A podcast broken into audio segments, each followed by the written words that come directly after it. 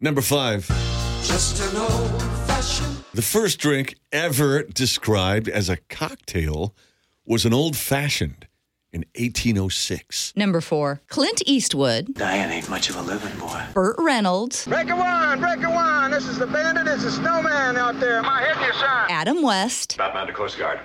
Batman to Coast Guard. and Liam Neeson. What I do have are a very particular set of skills. What do they all have in common? Well, for one, I just played a movie clip of each one of them just a couple of seconds ago. Well, there's also this. They were all offered the role of James Bond, but every one of them turned it down. Number three Ooh, but where are the Canadians? 47% of current NHL players are Canadian. Back in the mid 70s, at least 90% were Canadian. Number two, So this is where you live. Your bat cave. more than 30 million people who live in China right now live in caves. Number one, Barbara Streisand is the only singer who's had a number one album in six different decades.